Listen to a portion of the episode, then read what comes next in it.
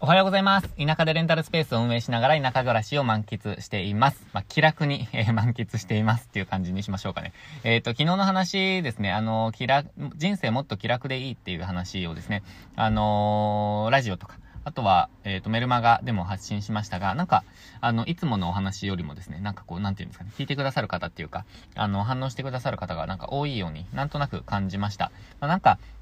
根詰めすぎているというか、なんかこう、気を張り詰め張り詰めすぎている？な、なんて言うんですか？張り、うーん、気が張りすぎてしまっている？っていう人がなんか多いのかなっていう気もしました。えとはいえ、なんかちょっと私もあの、気楽でいいっていうなんかこう、パワーワードみたいな、なんかこう、いや何もしなくていいみたいな、うーん、なんかこう、ニュアンスとも取れる、この言葉は、まあ、なんかこう、丁寧に説明しないといけないと思っていて、そのなんか真面目に生きなくていいとか、なんか全部、全部適当でいいとか、あの、何も頑張らなくていいとか、努力は不要とか、なんかそういう話は私はしたくないと思っていて、あの、気楽でいいっていうのは、なんかもうちょっと、こう、もっとこう、なんだろうな、こう、軽くというか身軽にというか、えー、っと、軽やかにというか、なんかこう、あ、なんか失敗しちゃったな、じゃあまあ次またやってみようとか、えー、っと、いや、この、なんかこ、このスタイルは自分に合わないな、ちょっと変え、変えてみようとか、えー、っと、思いついたこととりあえずやってみようみたいな、なんかそういう、気楽さですよね。で、えっ、と、失敗しちゃったらまあいいかと、え、思えるぐらいの、まあ、気楽さの方が、うん、まあ、結局、うん、努力が続いたりとか、なんかこう、自分の理想のスタイルとかに近づけるんじゃないかなっていう風な、まあ、ニュアンスです。まあ、とはいえ、あの、頑張りすぎて、バーンとこう、潰れちゃうよりは、えっ、ー、と、まあ、適当に、えー、やる、やってもいい時期はあるとは思います。なので、まあ、ちょっとそのあたりのバランスを、まあ、自分で、ちょっとこう、うん、気楽にやっていこうよみたいなイメージですかね。まあでも、あの、私も、えー、人生もっと気楽でいいっていう、こう、キーワードはなんかすごい自分にもしっくりくるかなと思っています。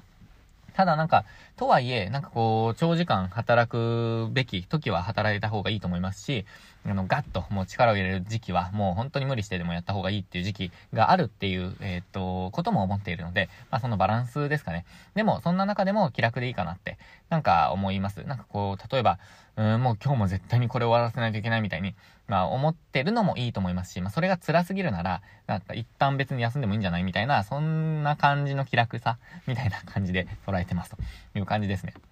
で、そんな中で私が、あの、レンタルスペースを運営しているんですね。えっと、2店舗レンタルスペースを運営してまして、えっと、スタジオとサロンなんですけど、えっと、その店舗展開について、ちょっとこう、うん、自分の中でも、まあ、早くもっと店舗増やして、えっと、利益も上げていこうみたいに思ってたんですけど、まあ、最近ちょっと、あの、最近というか、この半年ぐらい考えが変わってきているので、その、店舗展開ですね。まあ、多店舗展開を考える、うーん、べき、うん、時期みたいな話をしたいと思います。はい。で、多店舗展開、私も考えているんですね。えっと、実際に、えー、スタジオを運営してきた後に、私は、まあ、ちょうど1年ぐらい、えー、運営してきた後に、レンタルサロンをもう1店舗、えー、運営していて、で、ササロンは、えっと、4、5、4、えっと、なんだ、えー、5、6、7、8、9、10、11。まあ、あえっ、と、今で7ヶ月ぐらい経とうとしているところなんですね。4月1日にオープンしたんですけど。で、えっ、と、それを、まあ、どうこれから展開していくかって話なんですけど、多店舗展開は考えています。で、えっ、と、多店舗展開といっても、その、何店舗やろうっていうのを今決めているわけではなくて、あの、まずは今ある店舗を埋めようって思っています。で、多店舗展開を考える時期を、なんかその結論、自分の結論を言うと、自分の考えの結論を言うと、えっ、と、今ある店舗で、えっ、と、受け止めきれなくなったら、多店舗展開しようと思ってます。で、これ、これどういうことかっていうと、あの、もう予約いっぱいで、あの、もうちょっと入れたいと、もうちょっと、あの、使いたいですっていう人が現れた時ですね。その時に多店舗展開を考えています。えー、で、スタジオに関しては実は、あの、全部埋まっているっていう状態じゃないんですよ。あの、夜は埋まってるんですけど、昼は全然埋まってないんですね。えっ、ー、と、全然埋まってないというか、うーん、まあ、パラパラと埋まっているっていう感じです。なので、毎日埋まっ、もう必ず毎日埋まってるのは夜ですね。で、えっ、ー、と、昼間は、えっ、ー、と、単発利用の方が、えー、まあ、空いてる時に使うっていう感じなので、ずっと埋まり続けているっていうわけではないです。なので、あのー、まだまだ、えっ、ー、と、許容、うん、許容じゃないな、え受け入れられるんですね。まあ、受け入れられない時間帯があるとすれば、平日の、えっ、ー、と、夜ですよね。あの人気の時間で5時から、えっ、と、夜9時ぐらいまで、が、えっ、と、もう埋まっちゃっています。えー、まあ、その時間のためだけに、もう1店舗作るかっていうとそうじゃないんですよね。まあ、やるとすれば、もう少し大きな、えっ、と、スペースを借りて、えー、教室運営の方のために、もうちょっとこう、設備を良くして、で、えっ、ー、と、もちろん単価もちょっと上げてですね、えっ、ー、と、まあ、2割、3割ぐらい上げて、えっ、ー、と、運営していくと。まあ、その分、えっ、と、先生たちとしては、もっと人数を入れられるので、えー、集客力がある先生に関しては、えー、まあ、メリットがあるみたいなイメージですね。まあ、集客力がない先生は大きいところで借りちゃうと、まあ、費用ばっかりかかっちゃうので、まあ、小さい部屋からスタートするっていうのも、まあ、ありだと思います。まあ、その点ではいいかもしれないの今話していて、えっ、ー、と、小さいスタジオから、えっ、と、教室をスタートして、で、大きくやっていきましょうみたいな流れもなんかいいかなとか思いました。えー、なので、まあ、次オープンするなら、サロンかスタジオかどっちかっていうと、まあ、ちょっと微妙なんですよね、今。でもサロンの方が早くなりそうかなって思ってます。で、そのサロンなんですけど、えっと、今はですね、えー、っと、それなりに徐々に使われ始めてはいるんですけど、あの、毎日埋まっているっていう感じではないです。まあ、大体毎日使われてるんですけど、それでも毎日、どうだろうな、3時間とか、えー、4時間ぐらいですね。で、もちろん使われない日もあって、えっと、まだまだ、えー、これからっていう感じなんですけど、えっと、うちにはメンバーシッププランっていうのがあって、その中に2つのプランがあるんですよ。えっと、定期利用プラン、会員利用プランっていうのがあって、で、えっと、会員利用プランの方が今、あの、圧倒的に多いんですよ。で、まあ、ちょっとこの、どういう料金体系なのかっていうのはちょっと、まあ、省きますけど、この、今回の話は。でも、会員利用プランっていうのは、えっ、と、とりあえず時間関係なくですね、あの、使いたい時間を使うっていう、あの、月会費を、うんと、払ってもらって、で、その分、えっ、と、1時間あたりの料金が、まあ、安いっていう、あの、プランなんですね。で、まあ、その方がほとんどです。で、定期利用プランっていうのは、えっ、ー、と、まあ、一般利用よりはちょっと安いんですけど、あの会員利用プランよりは、ま高いと。で、えっ、と、必ず、えっ、と、その時間を、ま確保できる。もう本当に何、何曜日の何、何時から何時までは、もうあなたのために確保しますっていう、まプランなんですけど、えっと、まあ、その二つがあって、で、今、えっと、私が戦略的に進めているのは、えっと、会員利用プランをどんどん増やしていると。で、確保できない時間が徐々に増えてくると思うんですね。おそらく、あの、人数が増えてくると。なので、あの、人数は増やしすぎないようにはしているんですけど、まあ、絶妙なラインで、まあ、うん、大体8名から10名ぐらいの会員利用の方がいらっしゃれば、まあ、そういう状態が作れるかなと思っているので、今、まさにですね、その時期に来てるんですね。8名ぐらいに来ています。えー、9名かな。えー、っと、に来ているんですよ。で、えっと、その段階で、えっと、会員利用の方から定期利用に移ってくる人がいると思っているんですね。あの、もう自分の時間を確保したいっていう方ですね。で、そういう方が増えてきた段階で、えっと、もう予約がなかなか取れないなっていう段階になったら、もう1店舗、えっと、出そうと思っています。で、もう1店舗を出した段だ、出すと、もう1店舗出すと、えー、っと、何が起こるかというと、まあ、その分散されるんですけど、えっと、ここでタイミング間違えてしまって、なんか、あの、運営がうまくいったから、まあ、利益がまだ出ていないのに、なんかこう、シンプルにただ、えっ、ー、と、運営自体ができるようになったから、もう1店舗出そうとか、なんかこう見込んで、ただ、あの、お客さんが来るだろうと思って見込んで、えっ、ー、と、新しい店舗出してしまうと、あのー、ただただ単に、えっ、と、分散してしまったりとか、なんかこう、営業力が集中できなかったりとかしてしまうので、あのー、なんかこう、集客できないんですね。結局埋まらない。ど、どちらも埋まらない。で、収益化できないと。えー、なので、私としては、えっ、ー、と、1店舗、まあ、まず埋めると。えーいうことを、まあ、頑張っています。で、えっ、と、それが埋まった時点で多店舗展開をやるのが、うん、なんか正解なんじゃないかなと思います。まあ、もちろん、ものすごい、こう、お金をバーンとかけて、えとりあえず3店舗からドカンとやるみたいな、も あり、ありなのかもしれないですけど、まあ、それなかなか効かないですよね、そういうの。で、でも、なんかこう、得てしてというかなんか、レンタルスペースやってる人の中で、なぜか突然多店舗展開しちゃう人っていると思うんですね。あの、経験もないのにというか。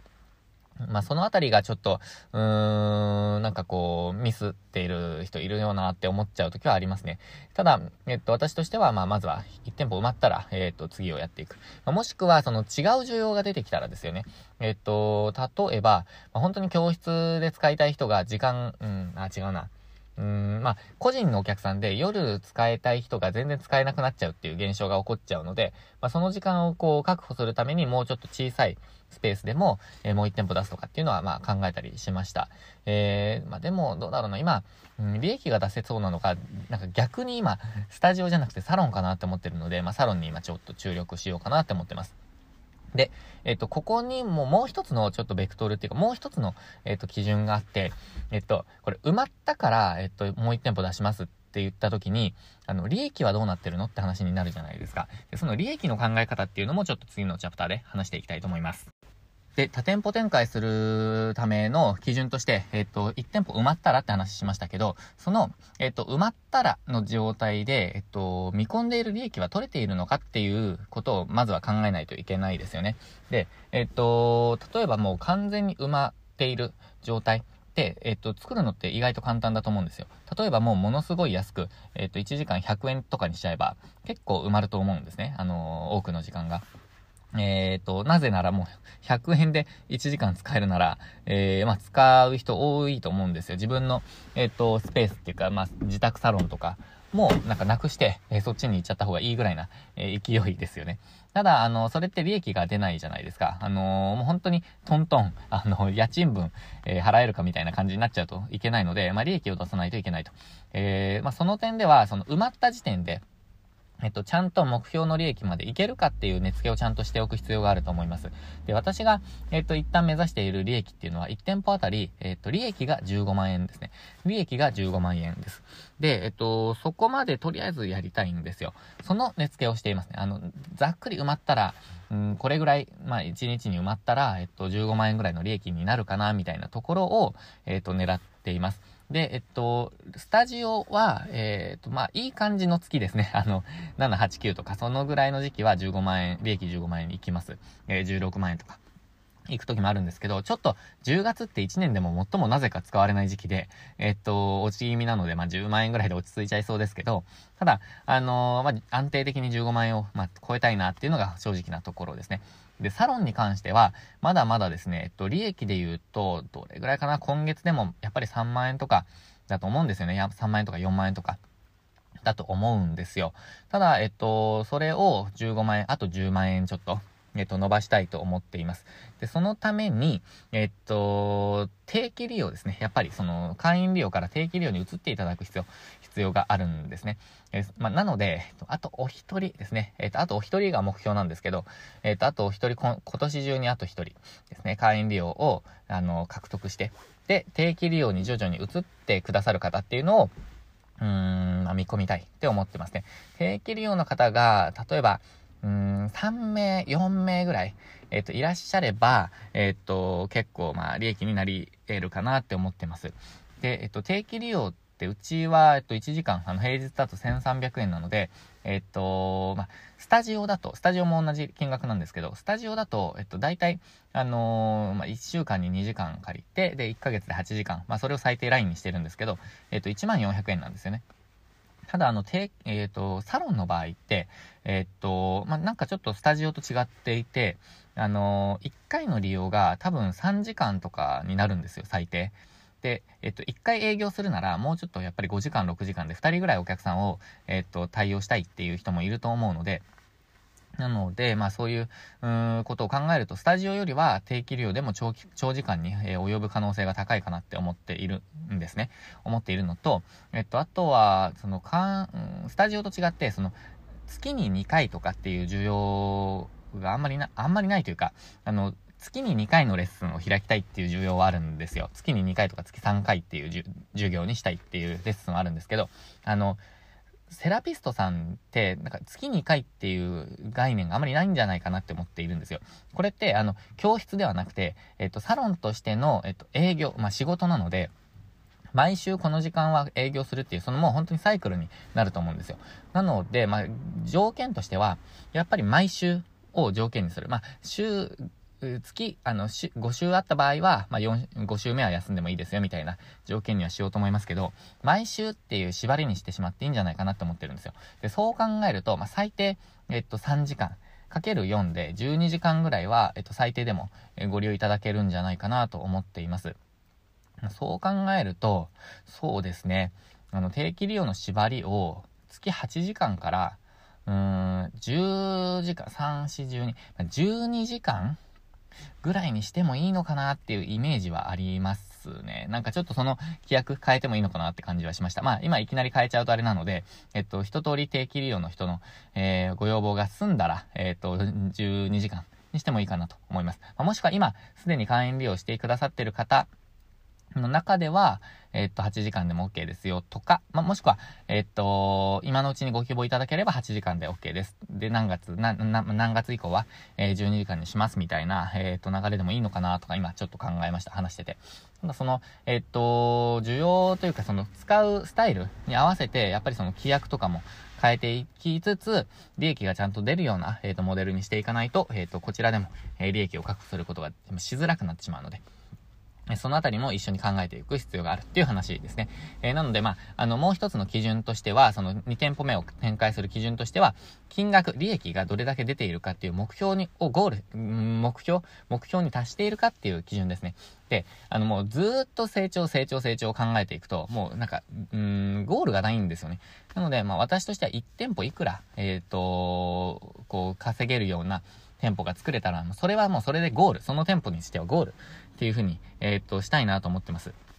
えっと、15万円を20万円にするよりも、なんかこう、0円を、えっと、なんか5万円とか10万円ぐらいにするの、する方が、楽なんですよ。本当に簡単なんですよね。なので、えっと、まあ、そんな感じの戦略でやっていこうかな、なんて考えております。えー、そんな感じですかね。なので、まあ、次、やっぱり店舗展開するとしたら、えっと、サロンをもうちょっと集客をして、えっと、2店舗目かな。えー、そんな感じで考えるのが自然かなって考え、サロンの2店舗目を考えるのが自然かなっていう感じがします。まあ、もうちょっとですね、あの、資金を、えっと、集めて、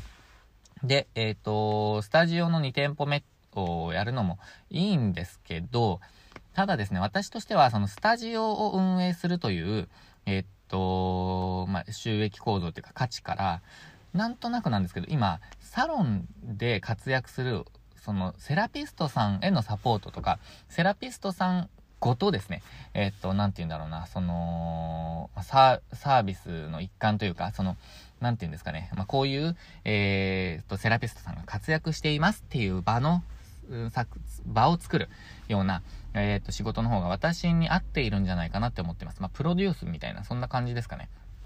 で、えっと、個々の、えっと、セラピストさん、いろんなタイプのセラピストさんがいる、その人たちを、まあ、それぞれ、えっと、活躍してもらうように、えー、まあ、サポート、フォローしていくみたいな感じですかね。で、えっと、うちのサロンで、えっと、活躍してもらってますっていう、もう本当にサロン運営自体をしていく。なので、そのレンタルスペースとしてのサロンっていうよりも、そのサロンですね。あの、サロン。あの、サロンとしての機能にしていった方が面白いかなって思ってますね。なので、2店舗目それにしてもいいのかな、みたいな、思ってますが、それも費用をなるべくかけないサロン運営みたいな、うーん、ことです。まあ結局レンタルスペースみたいになるんですけど、私が今考えているのは、あの、まあ今もうすでにやってるんですけど、レンタルスペースっていうよりも、あの、今会員利用、えっ、と、メンバーシップの人しか使ってないんですよ、実は。うちのレンタルサロンって。で、そういう形態。なので、あの、もう本当に契約をするっていう感じですかね。えっ、と、で、時間貸しみたいな感じっていうんですか。で、えっ、と、お客様の時間に合わせた使い方っていうのもできる一方で、えっ、と、もう本当に決まった時間、決まった人が、えっ、と、まあ、活躍するみたいな、うーん、スタイルにしていこうかなって、ちょっとこれ伝わりますかねなんかざっくり頭の中にはあるんですけど、えっと、なかなか言語化したことがなかったので、初めてこれ話すので、えっと、あれなんですけど、まあ、なんかもう本当にサロン運営でいろんなタイプの、えっと、なんか同じジャンルのいろんな人じゃなくて、いろんなジャンルのいろんな人が、えっと、まあ、働くっていうか、施術を提供する、そんなサロンをちょっと作りたいなと思ってます。で、えっと、集客ももちろん、あの、今集客を手伝ってないんですよ、実は。えっと、集客のサポートはしますけど、例えばこういう方法がいいんじゃないですかみたいなアドバイスとかはしますけど、私が集客することはないんですね。で、でもその集客も、えっと、ある程度というか、まあ、たまにしますと。いう感じですかね。だからそう考えると、時間貸しっていうよりも、時間貸しプラス、ちょっと、こう、歩合制みたいな、うーん、ものにしてもいいのかな、みたいな感じで、ちょっと考えますか？これちょっともうちょっと、えっ、ー、と、ビジネスモデルを研究して、他のところを研究してやらないといけないんですけど、まあそんなことも考えていますね。まあその中で、まあ一環として、私はあの、その、セラピストさんの売り上げを上げるっていう、え、活動をちょっと、強化していきたいと思ってるので、まあ来年の肝はここかなと。来年柱にするべき、えっ、と、自分の仕事の柱にするべきことっていうのをちょっと昨日まとめてたんですけど、まあ、それも入ってくるんですね。えっ、と、セラピストさんのサポートですね。サポート業務。で、それをもうちょっとこう、体系化して、で、まあ、組織化までいけるかわかんないんですけど、えっ、と、内容を体系化する。で、あの一定以上の成果はもう約束できるっていう状態までちょっと育てていきたいなと思っています。まあ、ちょっとそれについてですね、えっ、ー、と、もうちょっと勉強をして、勉強っていうかその調査をして、えー、やっていこうかなと思っています。ということで、今日もですね、セラピストさんと会うので、えー、まあ、そんな、えー、まあ、それです。そうですね。えっ、ー、と、自分が考えていることを、ちょっと実践に移してですね。で、あの、セラピストさんの売り上げを上げるべく、今日もやっていきたいと思います。えー、ということで今日は、えっ、と、まあ、レンタルスペースの多店舗展開を考える基準みたいな、えっ、と、まあ、タイミングみたいな話をさせていただきました。何かの参考になれば嬉しいです。え、ということで、今日も、え、一緒に、え、頑張りながら、チャレンジしながら、え、頑張っていきましょう。